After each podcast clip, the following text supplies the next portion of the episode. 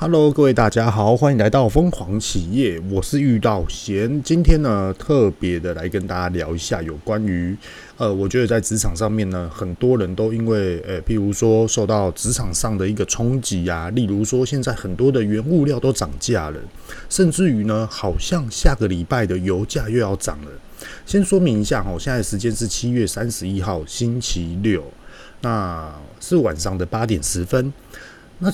正所谓的下个礼拜，也就是八月二号，这时候呢，诶，油价好像就要涨了。那很多的，比如说经商的你，又或者是跑物流的你，又或者是呃，你是制造商，你是创业者，这些等等的都好。我想要来去跟我的客户谈说，诶，我想要涨价。那他这个的。嗯，Mega 到底又在哪里？这种的诀窍又在于哪里呢？我觉得今天呢，可以好好的来去聊一下这个话题，到底要怎么样的来去谈涨价，可以让你的客户哦，原来是这样哦，合情合理。为什么会这么说呢？其实这世界上有两件事情是最难的，第一个就是对方接受，第二个就是对方愿意跟你买单。全世界里面只有这两件事情是最难的，而且呢，全世界全部所有的事情，大家都想要做这件事情。好，那我们就来去思考一下，什么样的条件面呢？而我们来去跟客户说明之后，客户可以接受。如果你今天是客户，你今天要去买一个东西，为什么它涨价了？那我宁愿选择其他的品牌，我也可以不要选你啊。又或者是说，诶，我今天要去跟我们的，譬如说通路商来谈价钱，诶，我们即将要涨价了，结果通路商角色互换哦，你是通路商的话，原因是什么？为什么？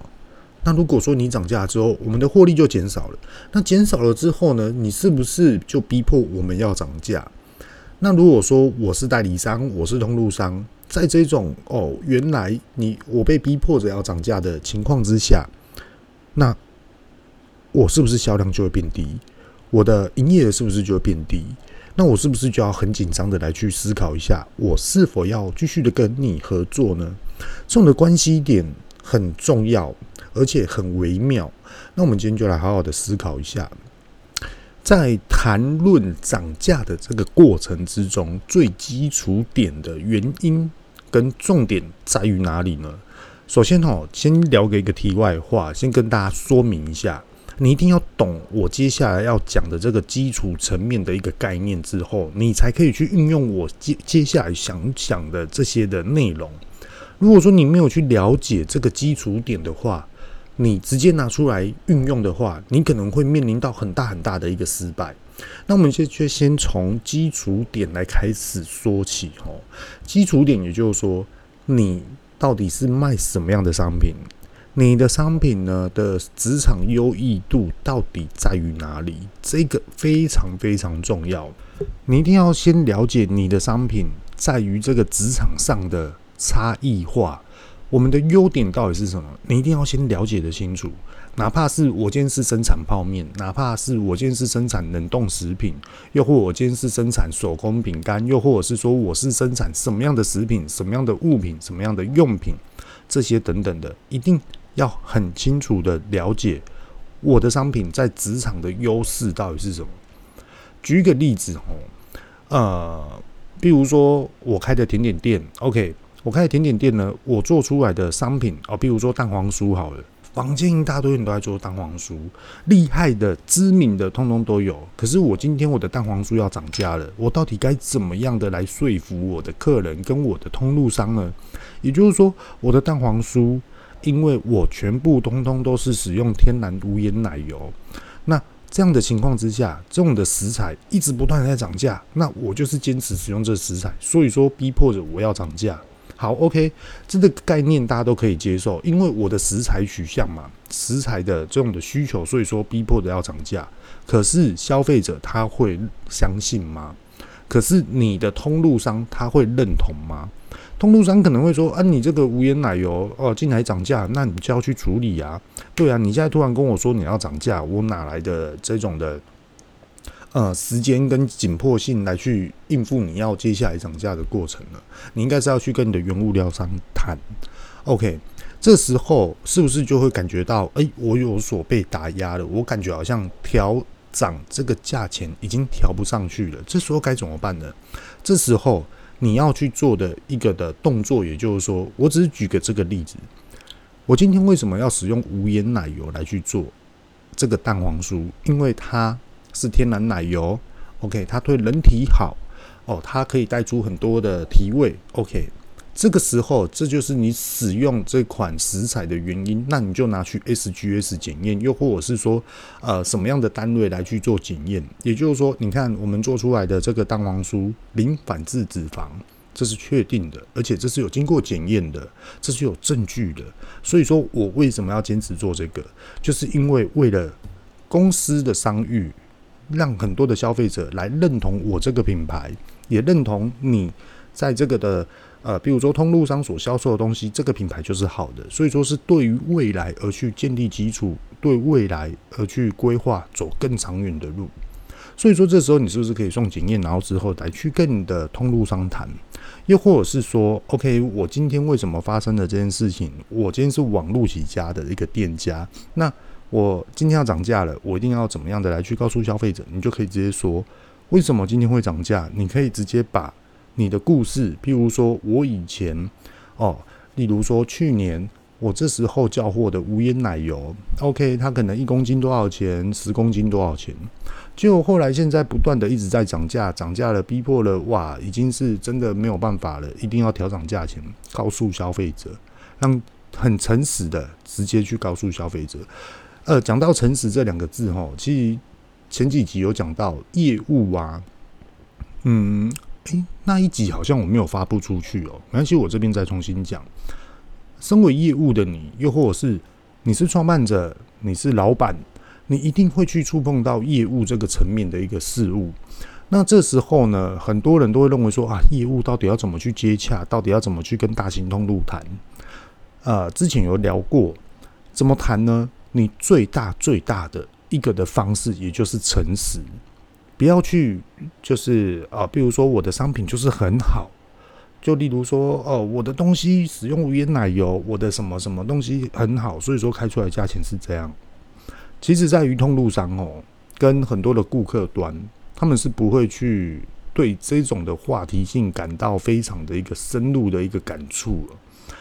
如果说我今天去跟通路商谈的话，我是会说。嗯，因为我们自己公司里面本身就有 ISO 两万二跟 HACCP，所以说我们公司里面造就了很多很多的依规定、国际这种的认证规定来去实施这种的操作。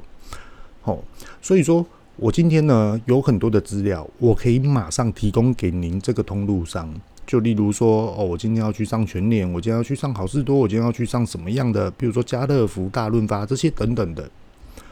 今天呢，我是一个新厂商，我可以马上的提供资料给您，用你最快的速度去完成一个新厂建立的一个档案。那当然了，你需要我的商品，OK？商品呢，我今天提报给您，你需要什么样的检验，我都可以马上及时的直接提供给你。也就是说，如果我检验不足的话，没关系，我马上送验给您。那我很有诚意的，就是想要来跟你们做一个上架合作销售通路的事宜。所以呢。你先谈这部分，我现在是在讲业务端哦。你先谈这部分，完了之后，人家就会开始来讨论你的商品规格，也比也就是说啊，你的商品用途啊，你的商品重量啊，你的商品大小啊，又或者是说你的保存期限啊，这些等等的，还有你的制造日期是怎么标的，你是不是有生产编码可以回溯的，很多很多的问题。这时候你就要开始去慢慢慢慢的去用很诚实、很诚恳的方式来去跟你的通路商谈。那谈完了之后，全部所有商品都了解了。当然啦，商品特色是一定要聊的，跟职场差异性一定是要聊的。聊完了之后，这就学问哦。全部所有聊完了之后，再来谈价钱。如果呢，你的通路商他首先先跟你谈价钱，我觉得呢，这个通路商他要的东西就是非常低价的东西，因为他就是在打价格战。举个例子跟大家聊哦，也许呢，各位大家都知道说，哇，法式手工甜点，台湾超多间的，几千间、几万间、几十万间，通通都有，甚至于我在家我都会自己做。可是今天为什么我们要在上大型通路来去做销售呢？唯一的一个重点，也就是说，我们所开设的这种的店家，唯一的优势就是因为我们专业，因为我们可以提供给很多的通路商的一个信任，这是非常重大的一个观念哦，分享给大家。再来第二个，刚刚有讲到的，也就是说，如果今天你的通路商跟你谈，OK，哦，一开始跟你谈就是谈价钱，我就是要低，我就是要怎么样，通常这种你就要特别的去嗯防范一下。为什么呢？因为如果他今天马上跟你谈价格战，也就是说他就是要走廉价的通路，一定是别变更小。各位大家聪明的你，聪明的 Podcast 的听众们，如果今天这种通路呢，一被变给小，我就是要拼低价，我就是要冲量，请问一下，他的获利会高吗？这是第一个观念。他的获利会高吗？这第一个哦，怀疑点哦。第二个，他的获利我都开始怀疑了。请问我的获利，我自己制造商的获利，是不是更可以去怀疑我在这边到底可以赚多少钱？在这边哦，也用一个现实面的一个我自己的职场经验来去跟大家做一个分享。前几个月啊，我去跟一个通路商来去做一个讨论的一个谈话内容，里面的状况是这样：我们看到的有一样商品。哇塞，他卖五十几块，那我们就很怀疑啊。他说这个价钱到底是怎么来的？这个他根本就是可能哦，都是赔本的卖钱，卖在卖啊。因为为什么呢？我在怀疑，以我对我呃的这种的货呃原物料来去做分析，跟公司营运的这种的获利分析的话，他搞不好卖十份还赚不到一块钱。我那时候就很怀疑，那这种东西在这边销售，对它有量，那我就想要去跟通路商聊一下，就说像这种的情况，也量人家就贼嘛，它的销售量真的很多嘛？通路商他怎么说呢？在这边吼，诚实的跟大家来去做分析。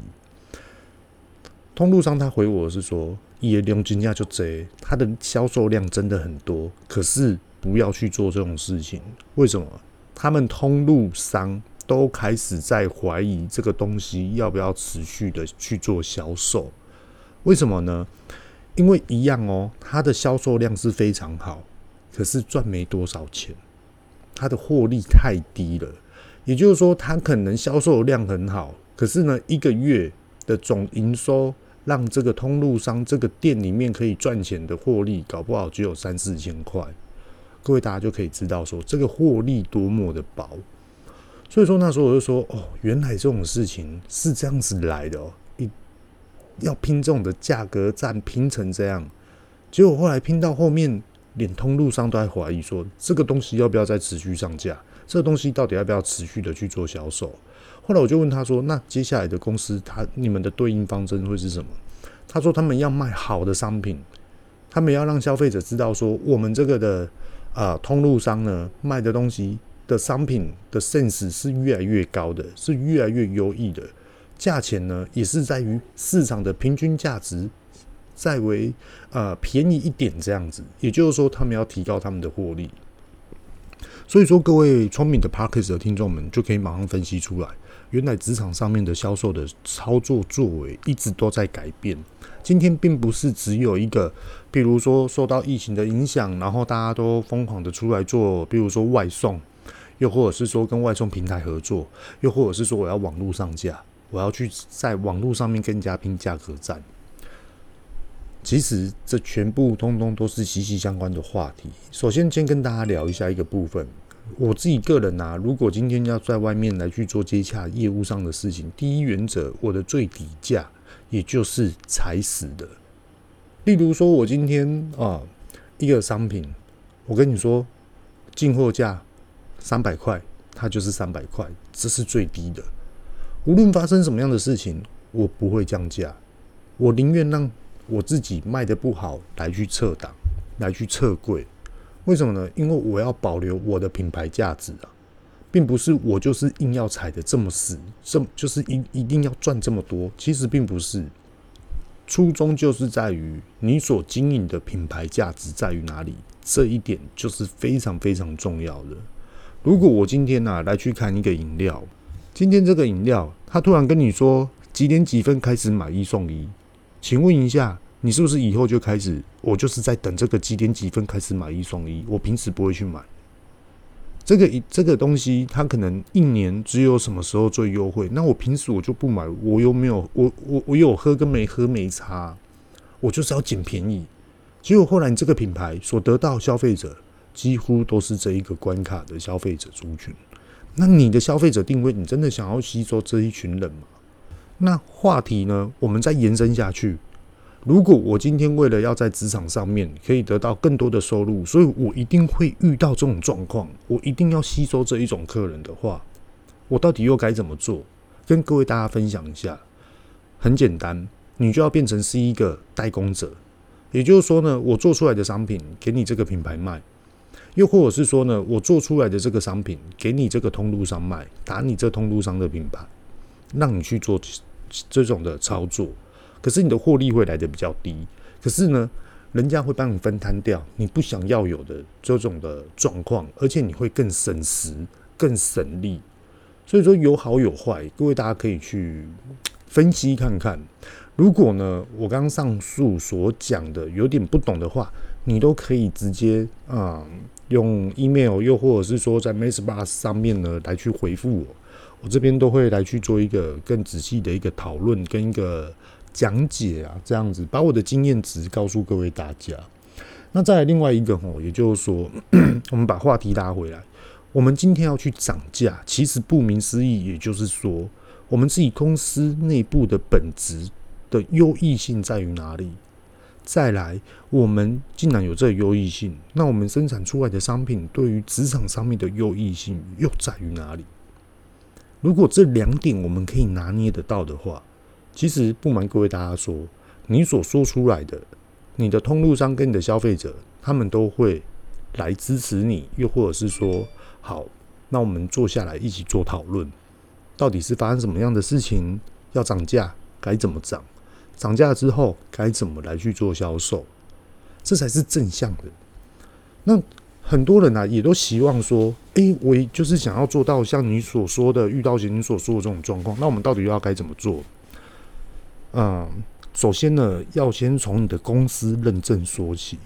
有很多的公司啊，我们都会去做，比如说 ISO 两万二，又或者说哦，我们是食品工厂，我们就要做 HACCP，又或者是说哦，我们还有做到哈拉认证，这些等等之类的。可是为什么要做这些？其实，在坊间上面有很多人都说，哦，我吃饱没事做，我干嘛去做 ISO 两万二认证？我要花钱。请人家来督导我，那我不就自己花钱自己找麻烦？我干嘛做这种事情啊？这根本不是我的经营策略。可是要正统的、正规的来去跟各位大家说明一下，这种的认证到底要不要做，也并不是说一定要做。这时候你就要去考量到你的公司未来的展望性在于哪里。如果你的展望性的目标你是要走外销，那你就更该做。如果你的展望性呢，是在国内的市场来去上架于大型通路的话，那你也要做。如果我今天呢，我只是要卖给，比如说网络销售啦，一般的网络平台合作，那你也可以选择不做。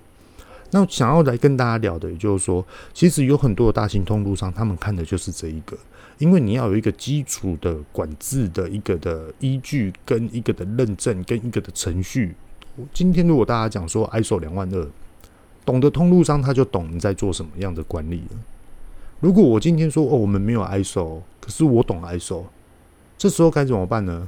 你的货源厂商不见得会找你合作，尤其是你在走世贸展的时候，一定都会遇到这种的状况。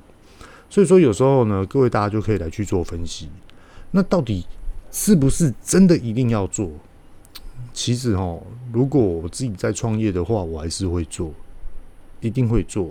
不然我不会去创业，因为我自己知道说，今天要做一件一件事情，就把这件事情做好，专心做，做细做深，这是我自己遇到险的一个概念啊。那也要来跟大家聊一下，如果今天哦，我自己自创品牌，我在卖服饰店，我突然呢去跟我的通路商，我现在这个的服装品牌我要涨价，人家搞不好不会理我。可是如果我今天抱着 ISO 两万二的认证公司来跟你讲说，哎、不好意思，那先生，那个我们这一次真的需要涨价，那涨的幅度呢会在于哪里？下来去跟你做一个讨论，人家可能还会说，这间公司不错呢，他们有在管理呢，而且他们的失误很少，而且他们配合度很高，我们要愿意他的涨价吗？这时候是还有谈话的空间哦。所以说，有时候我们再去谈涨价的过程之中，我们就是要抓住这个点。那接着呢，还有另外一种的情况，这也值得跟大家分享。也就是说，我的商品在这个的通路的厂商里面呢，销售的不好。销售的完全不好，一个礼拜搞不好只有卖出八十件而已，搞不好只有五十件。那这个时候我要去跟他谈涨价的话，到底该怎么办呢？其实还是要看你的公司本质的配合度好不好，不是人际关系哦，这一定不是人际关系，他要看的是你解决事情的能力。也就是说，诶，你的公司既然有这种认证，那我再更深入的跟你聊，现在你的商品卖不好，该怎么办？这时候呢，你就直接可以提出来说，我认为商品卖不好的原因在于哪里？你要提出来，而且你要有照片，你要有样品，然后直接呢去拜访对方，直接把 sample 拿出来。我认为商品卖不好的原因在于哪里？而我们现在已经在改进了，到底是我们的商品的标题做不好，设计做不好，还是说什么样的内容没有呼应到现在的职场需求？我们大家一起来讨论。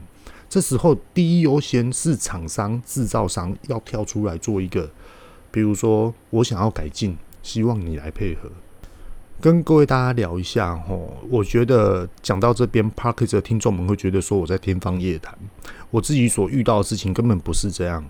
可是自己遇到前，自己所遇到的事情，真的就是这样子的，不断的在进行。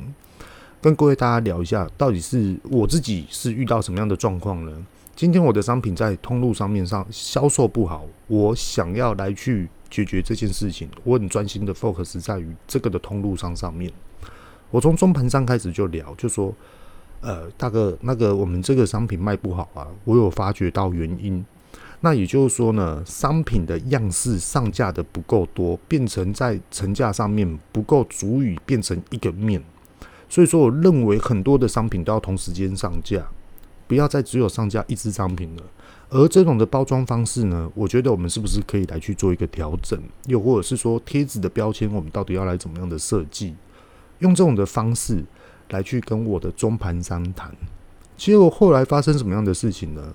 我的中盘商直接来跟我谈，就说：“哎，小兄弟啊，那个现在是这样的，我这边中盘商，我愿意跟你谈。”那你的销售端，也就是说，在这个大型连锁卖场的这个的长官，他也认同你这样的说法。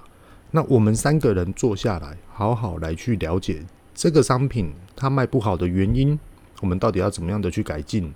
那你想要改进的方法在于哪里？那你可不可以把你的公司，你公司哦内部的管理机制，跟你全部所有的，譬如说食品安全，譬如说重要的管制点。好，在于哪里？他非常注重，请你要做一个报告，深入的报告，然后再来就说你希望变成怎么样？他们会卖东西，他们的通路有很多，可是呢，现在就是变成我们重新调整好之后，要涨价一次来涨，要调整一次来调，一次就定位，一次来上架。那也希望说这个的目标值，它是可以抓得更精准来去对应消费者顾客。我遇到的状况是这样。也许各位 Podcast 的听众们会觉得说：“哇，你真的运气太好了！哇，你真的遇到贵人了。”可是呢，嗯，我必须要很诚实、很坦白的跟各位 Podcast 的听众们说，其实并不是我运气好，是因为我们知道怎么去抓问题，我们知道怎么样的去分析问题跟解决问题。那其实有很多的通路的主管，他们也喜欢这种人。哦，你今天会解决问题，而且你还会找问题出来，就是为了要让你的商品卖得好。我愿意跟你谈看看。可是呢，你要谈，你要直接谈入重点，你不可以直接，哎，你好，你好，然后跟他聊天什么的。我跟你讲，每个人的时间都有限呐。我今天去台北跟他谈，我马上就要回台南的，我直接重点讲一讲我就离开了。对方长官。他今天重点跟你谈一谈，看一看，OK，好，敲板定案，OK，他赶快回去办公室忙忙他其他的事情了。没有办法在那边跟你说，哎，你好，客套的讲几句，又或者是说跟你业务上面的这种的聊天，我越会聊，我的业务端好像就越厉害。其实并不是，真的，我跟你讲，厉害的业务是非常的速战速决的。事情谈完了之后就离开了，并不是说我们不讲情、不讲理、不讲友情，其实不是，因为大家时间都有限。今天作为一个业务，如果说你是非常一个积极的话，你的时间基本上都是排满的，你没有空窗期了。对方也是啊，一个好的销售点，对方一定都一直在解决问题，一大堆事情都卡住了，他搞不好现在有几百件的事情，他只是优先赶快来去做处理。所以说他也没有多余的时间可以去跟你聊，所以说我们有很多的公司进行跟对外，无论是业务的进货，还是说新品上报，又或者是说今天价格要调涨，其实通通都是在于解决问题跟发现问题。就算是发现问题了，你又要如何解决？那这种的解决方式的结果，双方是不是都共识？双方是不是都认同？其实最主要的关键点就在于这边。所以说，有时候各位 Podcast 的听众们可以去思考一下，把这个的重点放在这个上面，不要去思考说：“哎呀，我的东西啊，如果上呃，如果说什么涨价啦，然后一定卖不好啦，怎么样？”我我是觉得太过于极端了。因为讲句坦白的，你怎么知道商品涨价之后，它同等于卖不好？你应该是要知道说，我商品上架之后，你更该如何去操作，这来得更实在。再来，也就是说，在于这个职场上通路，我今天要涨价，其实今天也并不是说我所讲的就算，又或者是说我的同事们讲的就算。你应该是要去问一下，又或者是做一下市场调查。如果我的价钱调涨于这样子的话，销售面到底会变成怎么样？所以说，有时候要去问卖场的人。有时候要去问一些连锁的这种的盘商，又或者是通路商，他们的意见跟反馈，来去做一个依据分析，来的最实在。不要自己瞎猜。发现问题哦，跟解决问题，真的是一个，我觉得是一个心灵上的一个的突破点。怎么说呢？举一个例子给大家听哦，因为我自己本身有上大型通路嘛，然后。前几个月，我记得有一次非常的严重，那时候也是台北下雨，那时候刚好是干旱，然后干旱完没多久就下雨了。那时候是这样的，我总共出去了很多件哦，一个站班的货直接出去，然后给一个货运公司载，然后那时候呢，到了台北之后，那个箱子都破掉了，那个箱子都湿掉了，所以说我合情合理的怀疑。我的商品淋到雨，然后再来，我的商品你们一定是用摔的，这是合情合理的怀疑。今天就算是一个菜鸟来看，这一定知道是被摔过，这个一定被淋到雨过，这一定是货运商的问题。结果呢，我就打电话去给这个货运商的主管，我就直接跟他讲说，我的商品变成这样，而我有加他的 line，所以说我可以直接用照片直接翻拍给他，啊，这也是我的通路商的顾客。直接翻拍给我的，说你的商品变成这样，很糟糕，到底该怎么办？好，我就直接打电话去给这个货运商的主管，我就跟他讲说，今天我的商品变成这样子，该怎么办？第一句话我是讲这个，各位大家知道吧？货运商的主管哦，他马上就是用很很直接的方式，很自我的个性来去回复我，也就是说。啊，你的东西就是这样啊！啊，你的东西我们又没有给你怎么样，对不对？啊，你这个东西不关我们的事情啊。也就是说呢，他一直在推责任，他一直在推，这也不是我想要听的一个的结果。我也不想要浪费时间在这个通话上面谈论这个重点，我就直接跟他说，这就是解决事情的一个方式哦。跟大家分析一下，我就跟他讲哦，就说。你今天身为你们公司这个部门的主管，我希望你拿出你主管的态度来去处理这件事情，不要用你员工心态的方式来推卸责任。我今天跟你呢谈的这一通电话，并不是要你全扯的来去负责我这一批货，你也赔不起，我也不可能要你做这件事情。我现在是要解决事情，到底是为什么会淋雨？是不是我的纸箱要加强？要做防泼水的效果。再来，为什么会破掉？是因为我的纸箱做的太薄吗？我是不是要加厚？那我加厚了之后，我的商品就不会有问题吗？这是第一个重点。第二个重点，我的箱子真的有必要去加厚吗？就是厚薄度的厚，是不是这样子？我想要听你的意见看看。你是专业的运送人员，毕竟你又是主管，我想要知道这件事情。我只想要让我的商品品质很好的给我的客人，其他的事情都好解决。下一次我不要再发生这种事情。我不是要跟你卢啊，我也不是要你扛这个责任。我们一起来处理这件事情。结果对方的主管听到之后说：“哦，原来我的态度是这样。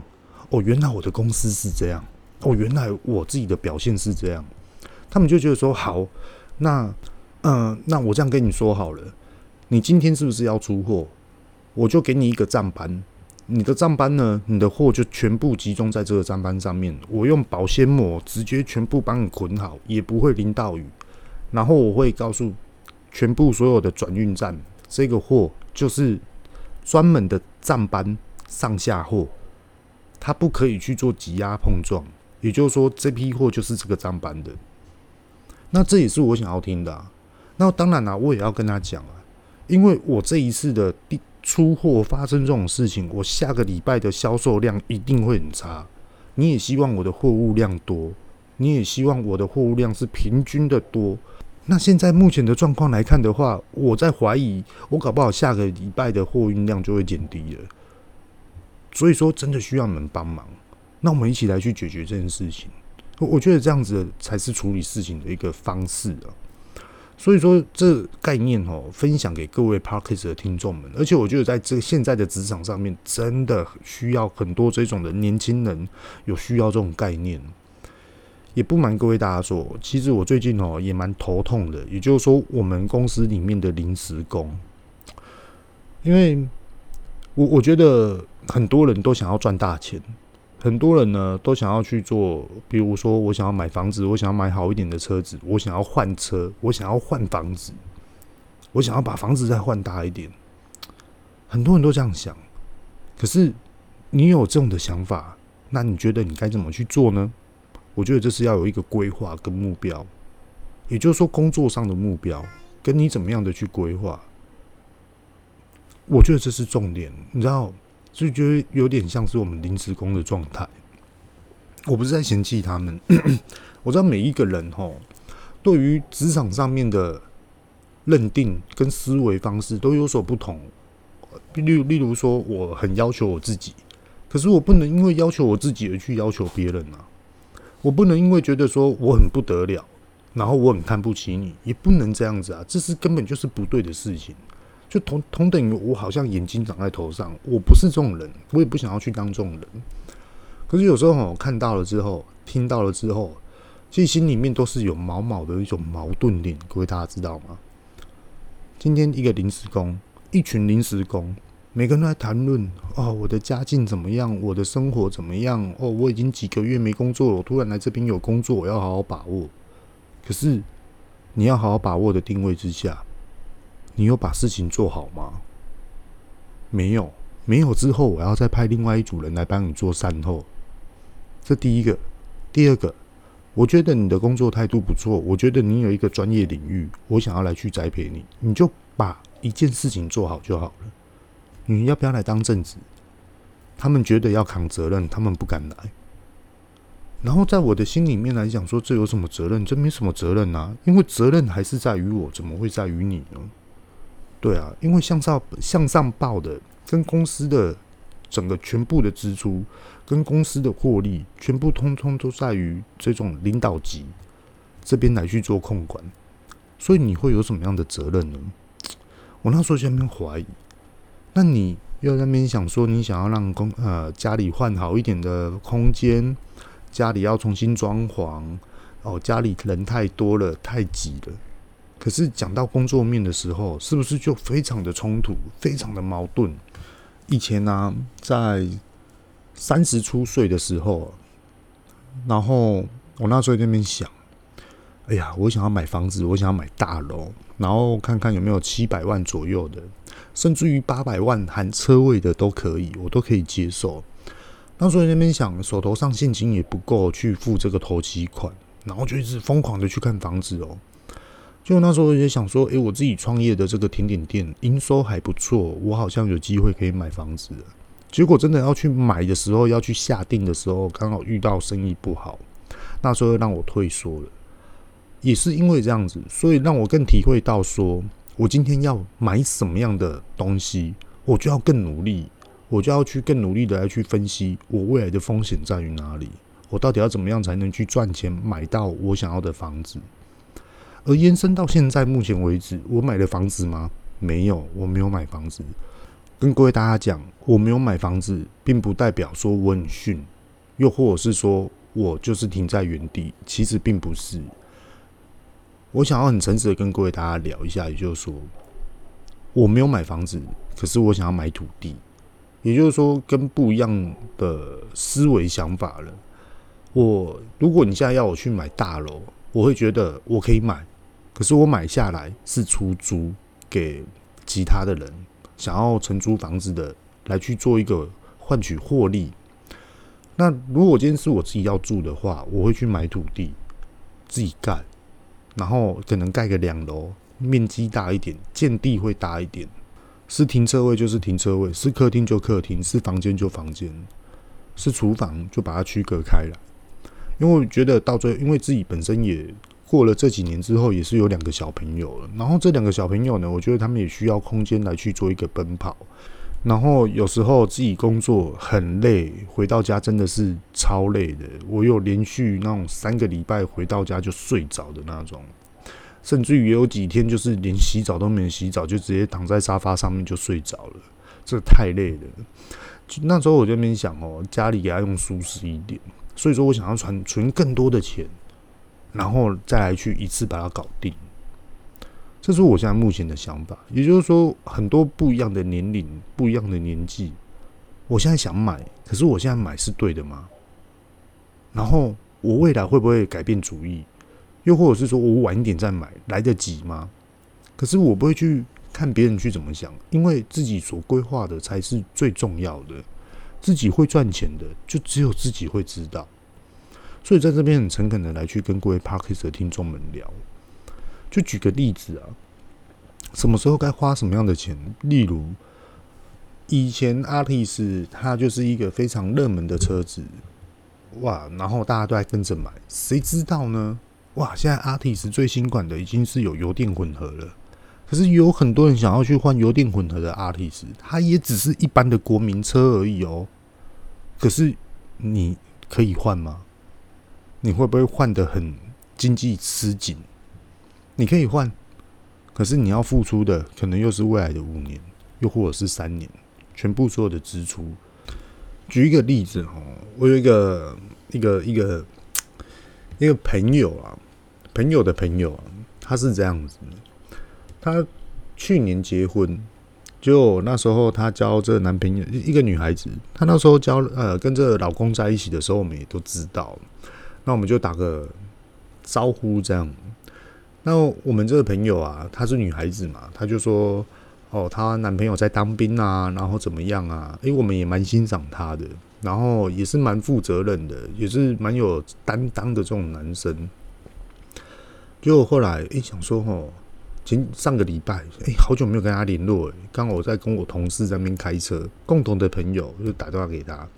哎、你现在过得好不好啊？然后怎么样啊？然后他说：“哎、前阵子也是听人家说你老公买房子，恭喜你们啊。”然后后来他又说：“对啊，对啊，现在有小朋友啦，然后我现在都在家里照顾啊。”然后跟他说：“是哦，那你现在公司呢？”他就说被支遣了，因为疫情的关系被支遣。然后跟他说：“哦，那没关系啊，你就在家里好好的照顾小朋友啊。”结果我朋友他就讲说。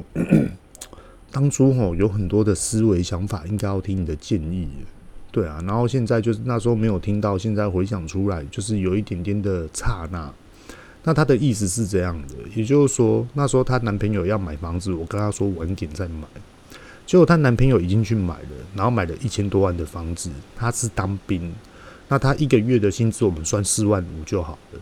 结果后来她说她男她老公啊，现在是老公，她老公现在要缴三万五千块的房贷。我跟她说这么重哦，一千多万缴三万五，其实也算便宜了呢。那哇，那你头期款应该付得很低哦。然后我们就在那边思考，那他剩一万块这样子要，那你又没工作，那该怎么办？我就问他说：“那他爸爸妈妈呢？也跟我们住在一起啊？我公公婆婆都跟我们住在一起啊？”那那时候我就不就我是觉得我已经不方便再多问了，我大概已经知道了。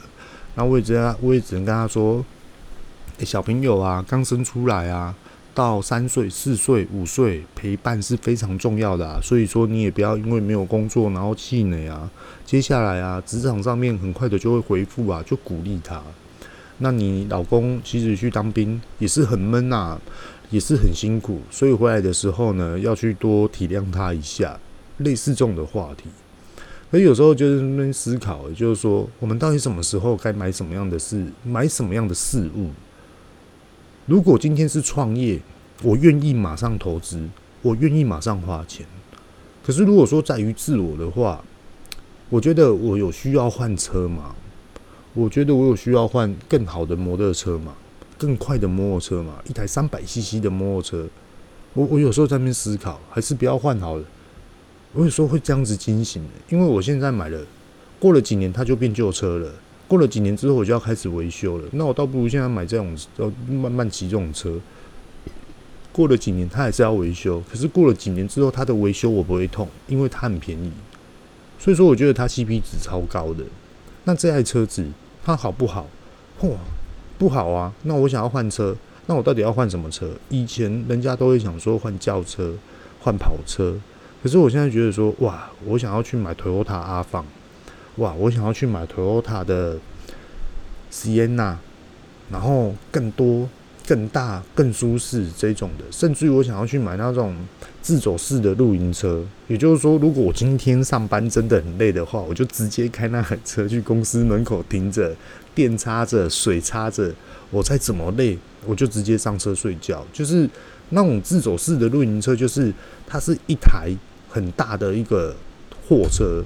那它后面呢？它就是自己去设计一个车厢，里面有床啊，有厕所啊，有客厅，有一个呃，有一个桌子，然后它上面是有炉具的，又或者是有冰箱，又或者是说有咖啡机这种的。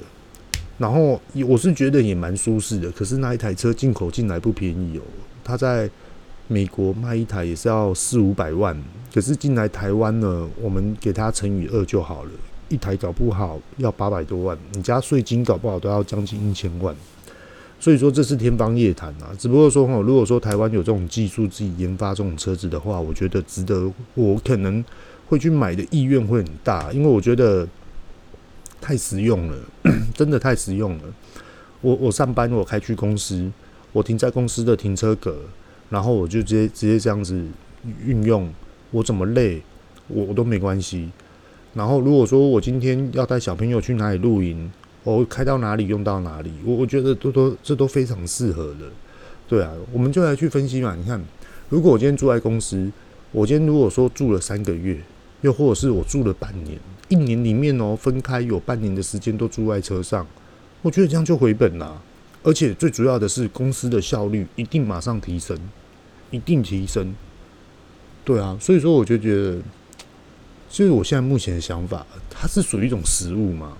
它不算一种实物，我觉得它是应该是一种梦幻啊，因为台湾毕竟没有这种的车子，所以很多的事情啊，我觉得值得跟大家去做分享分析啊。那也请各位大家呢支持我，因为其实我最近的收视就是收听率好低哦，我也不知道怎么会这么低啊。然后我也很久没有上来录了。